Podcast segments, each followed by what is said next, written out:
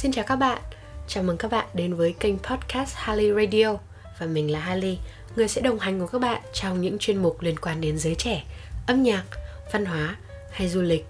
Nếu có bất kỳ đóng góp nào liên quan đến podcast của mình, rất mong mọi người sẽ gửi thư về email harleyofficial@gmail.com. Mình sẽ rất vui khi nhận được những đóng góp của các bạn.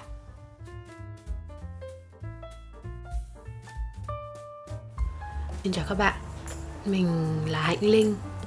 Mọi người thường biết mình với cái tên là Harley. Đây là podcast đầu tiên mình làm thử nghiệm để xem nó sẽ diễn ra như thế nào. Hôm nay là ngày thứ 5, 26 tháng 8 và vừa bước sang ngày thứ 6. Bây giờ là 1 giờ. Chủ đề hôm nay mình muốn chia sẻ với các bạn là mình muốn nói về mùa thu của Hà Nội. Trong năm 2021 thì ước mơ và mọi dự định của chúng ta đều bị gián đoạn bởi đại dịch Covid-19. Có lẽ là với mỗi người Hà Nội, thời điểm hiện tại trong lòng đang cảm thấy vô cùng bồi hồi. Mỗi một mùa thu về là những cái thói quen hay là những cái cảm xúc nó đều trở nên nhẹ nhàng hơn, trở nên khoan khoái hơn và mình làm được nhiều việc hơn. Với Hà Nội thì nó có một cái gì đó rất là thiêng liêng trong cái mùa thu khi mà nhìn nắng vàng ươm rồi những cái lá cây nó rụng, nó rơi xuống đất ấy, trông nó rất là lãng mạn.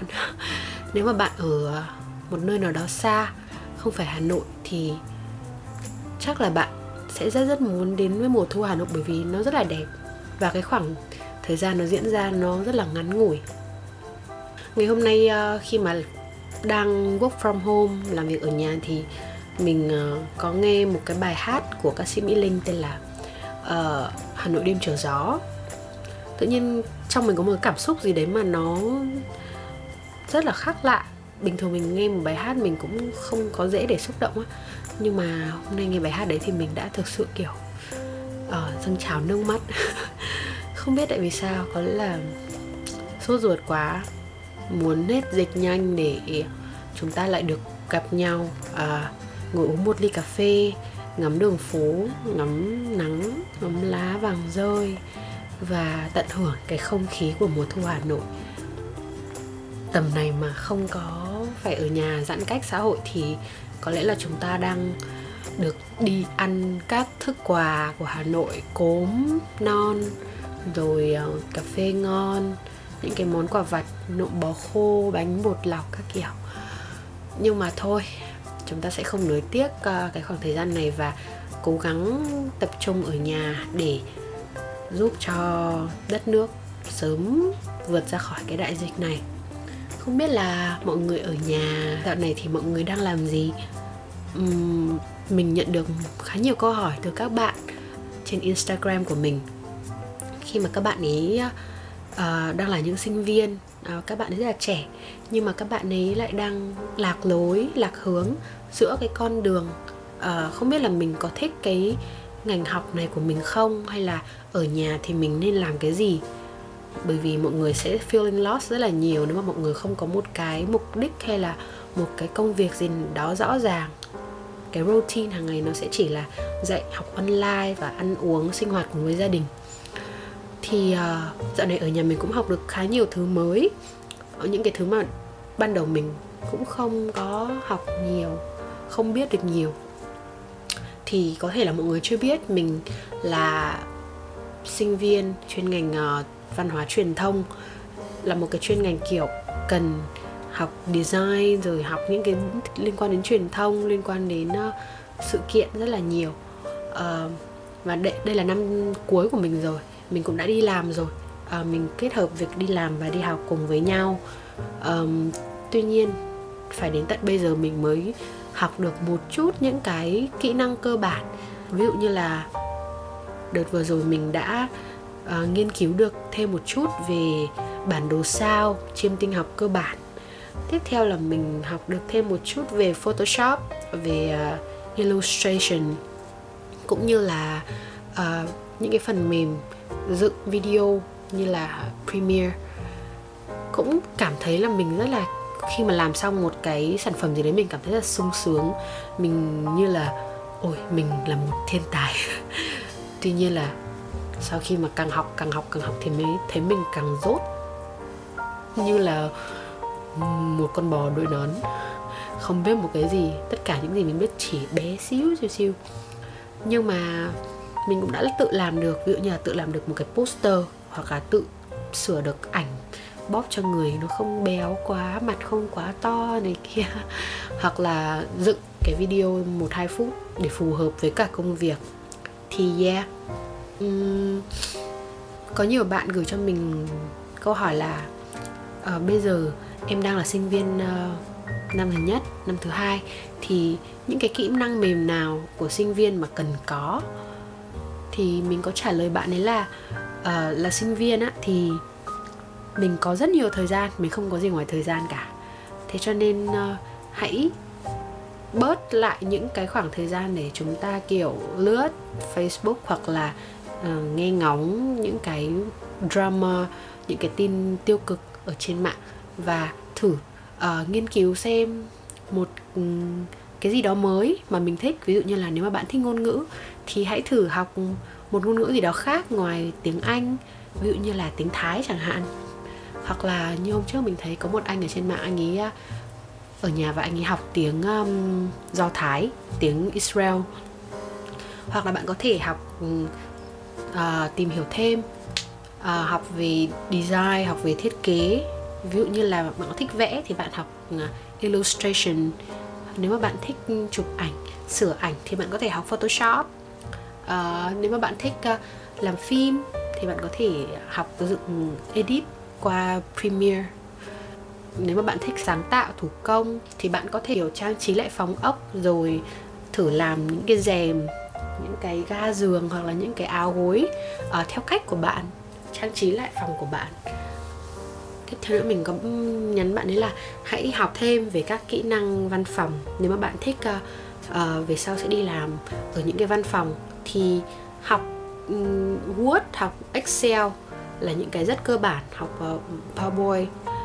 Bởi vì ở trường mình á, thì như cái đợt mà mình học, mình cũng phải làm những cái buổi thuyết trình. Tuy nhiên là mình nhận thấy những cái bạn teammate trong lớp đó, các bạn ấy không biết nhiều về viết một cái văn bản như thế nào, viết một cái content như thế nào cho nó đúng chính tả, đúng các cái dấu khoảng cách của các chữ. Thì cái việc đấy khi mà đưa cho nhóm trưởng làm thì nhóm trưởng rất là khó chịu, rất là kiểu phiền, bởi vì là sẽ phải sửa từng từ một, chứ không thể nào mà kiểu làm slide lại phải.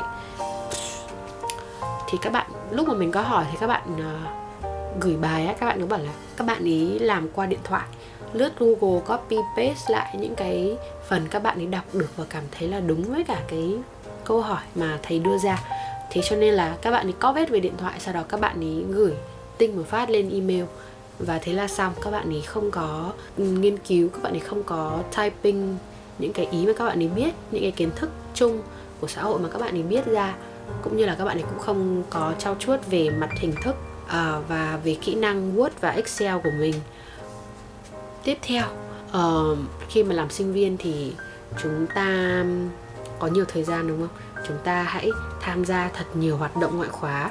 Không cần phải là hoạt động ngoại khóa trong nhà trường, mà hãy tham gia những hoạt động ngoại khóa ở bên ngoài cũng được. Ví dụ như là bạn làm tình nguyện viên cho những lễ hội âm nhạc, những chương trình liên quan đến cộng đồng, như là trại hè dành cho trẻ em, những chương trình hội đàm, workshop cho những cộng đồng, hoặc là những tổ chức phi chính phủ. Ở Hà Nội hoặc là ở Việt Nam có rất nhiều tổ chức phi chính phủ. Mình có tham gia 2 tổ chức. Có một lần mình tham gia Save the Children, là một tổ chức liên quan đến trẻ em, và mình được đi từ thiện ở trên một cái huyện trên Yên Bái. Thì cái huyện đấy rất là nghèo và là vùng sâu vùng xa, đi đường lên đấy rất là khó khăn, và các bạn ở trên đấy là các bạn người dân tộc, thì các bạn ấy có một cái khoảng cách rất xa so với cả trẻ em ở các đô thị.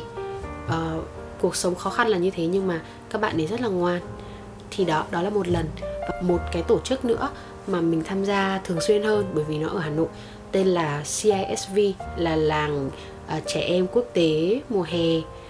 Thì vào mỗi dịp hè các bạn nhỏ sẽ được bố mẹ đăng ký cho tham gia một cái trại hè khoảng tầm 4 đến 5 ngày để có thể học tập, sinh hoạt cùng với nhau và chia sẻ những cái quan điểm, những cái góc nhìn của mình với một vấn đề nào đó trong xã hội. Và ở đó thì chúng mình gặp rất nhiều những người bạn mới là cũng là tình nguyện viên, và những bạn trẻ, các bạn ấy rất là tài năng, các bạn ấy cũng rất là năng nổ, xông xáo trong cái hoạt động tập thể như vậy. Thì mình thấy cái việc khi mà chúng ta đang là sinh viên và chúng ta tham gia những hoạt động như vậy, chúng ta sẽ được va chạm với nhiều người ở một môi trường tốt, văn minh, cũng như là mình có nhiều cái hướng nhìn hơn để xem là bản thân mình thích cái gì, hay là mình đang muốn trau dồi thêm kỹ năng gì. Có thể là kỹ năng giao tiếp, kỹ năng đối đáp, kỹ năng phản biện, hay là kỹ năng lên kế hoạch cho một hoạt động nào đó phi lợi nhuận chẳng hạn. Và một điều nữa mà mình khuyên các bạn trẻ là các bạn hãy xông xáo lên, các bạn hãy nhiệt huyết lên, bởi vì cuộc đời này không có quá là nhiều thời gian, và tại sao chúng ta không dành thời gian đó để làm hết mình một cái gì đấy, để sống với mọi khoảnh khắc ở trong cái thời điểm đấy. Thì đấy là những cái điều mà dạo này mình hay nhận được câu hỏi, và mình cũng suy nghĩ khá nhiều, bởi vì là trong 4 năm đại học thì mình thực sự cũng không học được quá nhiều như những gì mình nói, nhưng mà bây giờ nhìn lại thì mình mới thấy là cái thời gian đấy mình cũng khá là dòng trời đấy. Vậy thôi, đấy là những cái gì mà mình hôm nay mình muốn kiểu kể cho các bạn nghe. Bây giờ thì cũng muộn rồi, và mình cũng chỉ mong là sắp tới Việt Nam sẽ sớm được chữa lành, sẽ sớm hết dịch, và chúng ta sẽ được quay trở lại cuộc sống bình thường, sẽ được học tập và làm việc trực tiếp với nhau, không phải qua một cái màn hình máy tính nữa, và tinh thần của mọi người cũng sẽ tốt lên. Chúng ta sẽ cùng tận hưởng mùa thu ở khắp mọi miền. Hà Nội cũng đẹp, Sài Gòn cũng đẹp. Và có lẽ là podcast sau chúng ta sẽ thử nói chuyện về các thành phố nhé. Đây là một chủ đề mình cũng rất yêu thích. Cảm ơn các bạn đã lắng nghe đến tận đây. Chúc các bạn sẽ có những ngày ở nhà thật là bổ ích và hạnh phúc bên gia đình, bên những người thân yêu, và giữ gìn sức khỏe nhé. Bye bye, hẹn gặp lại các bạn.